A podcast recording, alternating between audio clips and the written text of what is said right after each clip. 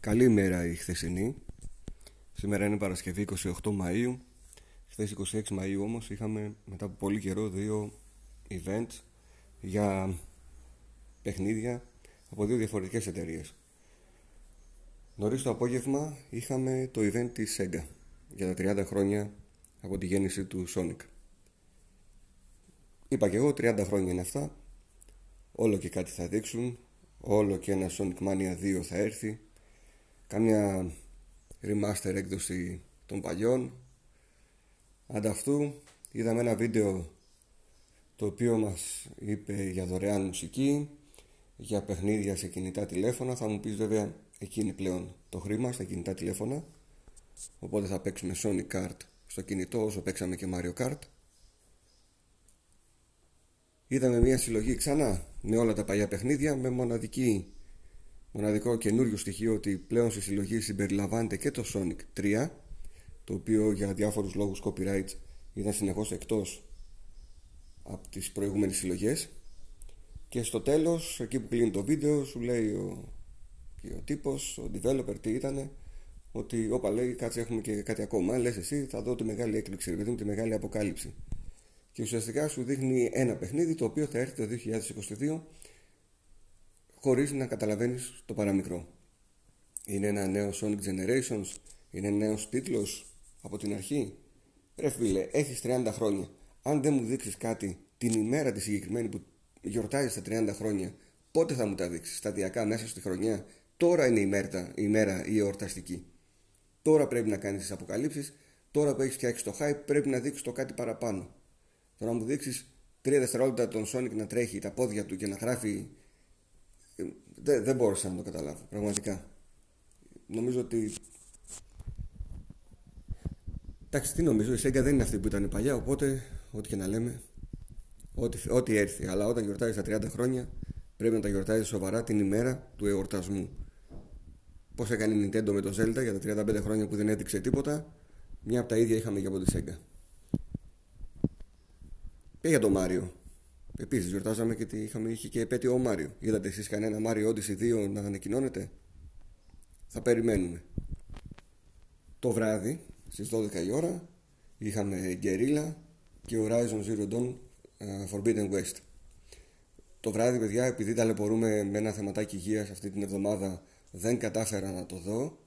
Το πρωί όμως που ξύπνησα, ήταν το πρώτο πράγμα που έκανα. Το είδα πρώτα στο κινητό και μετά πήγα, άνοιξα την ε, τηλεόραση για να δω το ίδιο βίντεο σε 4K με σωστά χρώματα και όπως πρέπει. Διάβασα διάφορα πραγματάκια. Εγώ θα σταθώ στο εξής. Ότι η Sony έχει πιάσει τον παλμό από την προηγούμενη γενιά και συνεχίζει στο ίδιο μοτίβο και αυτό είναι που θέλει και ο κόσμος. Οπότε από τη στιγμή που αυτό θέλει ο κόσμος, αυτό που κάνει η Sony είναι αυτό που θα φέρει πωλήσεις και πολύ καλά κάνει. Εγώ είδα ένα απίστευτο παιχνίδι σε γραφικά. Διαβάζω ότι δεν έχει διαφορές με το προηγούμενο εμένα μου φαίνονται πολύ πιο καθαρά όλα τα γραφικά πολύ πιο πλούσιος ο κόσμος. Είδα ε, νέους μηχανισμούς στο gameplay δηλαδή να πέφτει από μεγάλο ύψος η αλόη και να ανοίγει η ψηφιακή ομπρέλα για να προσγειώνει το μαλά ε, πέρα από το τόξο το οποίο το βλέπουμε συνέχεια. Ε, κάτι ακόμα είχε το οποίο τώρα δεν μου έρχεται. Είχε πάντως μηχανισμούς Προς το τέλος του βίντεο φαίνονται όλοι οι νέοι μηχανισμοί. Φυσικά η κολύμβηση σε ένα βυθό ο οποίος επίσης είναι πολύ πλούσιος από ε, φυτά, χρώματα, απίστευτα νερά. Νομίζω ότι όλα αυτά πλέον θα τα βλέπουμε σε πολλά παιχνίδια. Το θέμα τώρα της βλάστησης. Πάλι βλάστηση, πάλι βλάστηση. Πρώτα απ' όλα το παιχνίδι είναι φτιαγμένο για να έχει πολύ βλάστηση. Δεν το κάνουν επίτηδες, το κάνουν γιατί έτσι υποτίθεται ότι είναι ο κόσμος αν υπερβάλλουν λίγο, καλά κάνουν γιατί είναι αυτό που θέλει να βλέπει ο κόσμος, είναι eye candy. Την ώρα που ο κόσμος θα παίζει και απλά θα αφήνει το χειριστήριο για να πιει μια γουλιά νερό, θα κοιτάει συνεχώς και θα λέει ρε φίλε τι έχουν φτιάξει. Το ίδιο το ίδιο eye candy ήταν και το DLC του Gears 5 στο οποίο επίτηδες προφανώς πρόσθεσαν ένα λόγρο κομμάτι μέσα σε πυκνή βλάστηση η βλάστηση, το να βλέπουμε όλα αυτά τα φύλλα να κουνιούνται, να περνάς και να τα σμπρώχνεις αριστερά-δεξιά μαζί με τη φιγούρα της Αλόη, το μαλλί της το οποίο πηγαίνει έρχεται Παιδιά είναι πάρα πολύ εντυπωσιακό, δεν έχει να κάνει με fanboys στο συγκεκριμένο θέμα. Το παιχνίδι είναι εντυπωσιακό, δείχνει εντυπωσιακό. Εγώ όπως ξέρετε το πρώτο παιχνίδι, το Horizon Zero Dawn, το έπαιξα, δεν μπορώ να πω ότι τρελάθηκα, ίσως γιατί δυσκολεύτηκα με τους μηχανισμούς. Δεν μπήκα στη διαδικασία να δω το σωστό τρόπο αντιμετώπισης του κάθε τέρατος. Μπορεί. Το είχα παρατήσει μισή ώρα πριν το τέλος και δεν ήξερα καν ότι είμαι τόσο κοντά στο τέλος. Δεν είχα δει κανένα βίντεο gameplay, δεν είχα πάρει την πανοπλία η οποία ουσιαστικά είναι ένα cheat στο παιχνίδι. Ξέρω ότι πολλοί ε, είδανε βίντεο οδηγούς στο YouTube για να πάρουν την πανοπλία και μετά να είσαι σχεδόν άτρωτος και παίξαν το παιχνίδι. Ξέρω κόσμος που το πλατίναρε γιατί το λάτρεψε. Ο πολύ καλός μου φίλος ο Ανδρέας είναι το αγαπημένο του παιχνίδι της προηγούμενης γενιάς. Ε, είχε ξετρελαθεί με την Aloy. Οπότε θεωρώ ότι τίτλοι σαν το Horizon Zero Dawn μπορεί να φέρουν πωλήσεις και κονσολών PS5 όταν αυτές γίνουν διαθέσιμες και μπορούμε να τις βρούμε στα ράφια. Ήδη το παιχνίδι ξέρουμε ότι πάει για το 2022. 2022 μπορεί να σημαίνει Ιανουάριος-Φεβρουάριος, μπορεί να σημαίνει και Νοέμβριος-Δεκέμβριος, λίγο πριν το 2023. Δεν ξέρουμε πότε θα είναι έτοιμο, δεν έχει ανακοινωθεί συγκεκριμένη ημερομηνία. Έχουμε όμως την E3, έχουμε άλλα events, ε, game festival κτλ. Μπορεί εκεί πέρα να έχουμε και κάτι πιο συγκεκριμένο ή να δούμε και άλλες εικόνες.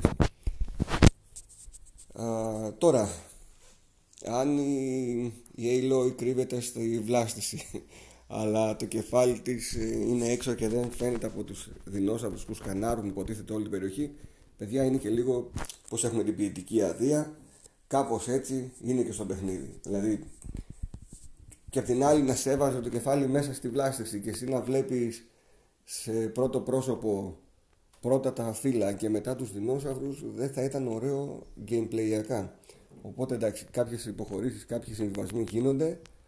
Ε, άλλωστε το μαλλί της είναι κόκκινο και μπλέκεται συνήθως μέσα σε κόκκινη βλάστηση γι' αυτό και δεν φαίνεται υποτίθεται. Αλλά νομίζω ότι αυτά είναι λεπτομέρειες που δεν χρειάζεται να σταθούμε αυτό που είδα εγώ σαν παιχνίδι σε αυτό το 15 λεπτό βίντεο που μας έδειξε η Γκερίλα είναι λόγος για να πάρει κάποιος PS5 για να πάρει κάποιος Xbox One X ακόμη δεν έχουμε δει τέτοιο βίντεο. Δεν ξέρω αν ε, θα δούμε τώρα στην E3 προφανώς και θα δούμε. Αν θα καταφέρουμε να έχουμε εκεί πέρα κάποιο τρέιλερ που θα είναι λόγος να αγοράσει κάποιος Xbox είτε Series X είτε Series S. Ε, το ελπίζω. 25 παιχνίδια ετοιμάζει η Sony από ό,τι είπανε. 23 Studios έχει η Microsoft οπότε τουλάχιστον 23 παιχνίδια περιμένουμε και από τα Microsoft Studios και την Bethesda. Εν τω μεταξύ ακόμα δεν έχω καταλάβει γιατί τα διαχωρίζει η ίδια η Microsoft και δεν είναι Microsoft. Ίσως νομικά έχουν υπογράψει κάτι τέτοιο οπότε θα πρέπει να αναφέρονται για ένα διάστημα ξεχωριστά ως Bethesda. Θα φανεί. Αλλά προμηνύεται μια γενιά η οποία θα έχει τα πάντα. Και ειδικά για κάποιον που θα έχει και τις δύο κονσόλες νομίζω παιδιά ότι θα είναι τόσο πολλά τα παιχνίδια και τόσο λίγος ο χρόνος που στο τέλος θα πρέπει να κάνουμε επιλογή για να παίξουμε πραγματικά τα παιχνίδια που μας ενδιαφέρουν. Μην κολλάτε στις εταιρείες. Αυτό που είδα με το Horizon Zero Dawn είναι πραγματικά λόγος για να αγοράσει κάποιος κονσόλα. Ειδικά κάποιος που έπαιξε το πρώτο παιχνίδι και το λάτρεψε θα περάσει πάρα πολύ καλά από ό,τι φαίνεται και στο καινούριο παιχνίδι. Εγώ που δεν ξετρελάθηκα με το πρώτο και OK, okay, μέχρι εκεί, δεν θα ήταν ο δικός μου λόγος για να πάρω την κονσόλα. Αλλά οποιοδήποτε δει αυτό το βίντεο σίγουρα θα μαζεύει το σαγόνι του. Αυτά. Ό,τι θέλετε μπορούμε να το σχολιάσουμε στο Discord server της Ρετρόπολης για όσους είστε μέσα. Αλλιώς στα social media της Ρετρόπολης, Facebook, Instagram, στο site retropolis.gr όπου θέλετε μπορείτε να αφήσετε το δικό σας σχόλιο. Συμφωνείτε ή διαφωνείτε, μικρή σημασία έχει. Καλά παιχνίδια να βγαίνουν και να έχουμε τα λεφτά να παίρνουμε όλες τις κονσόλες για να παίζουμε όλα τα παιχνίδια. Καλή συνέχεια.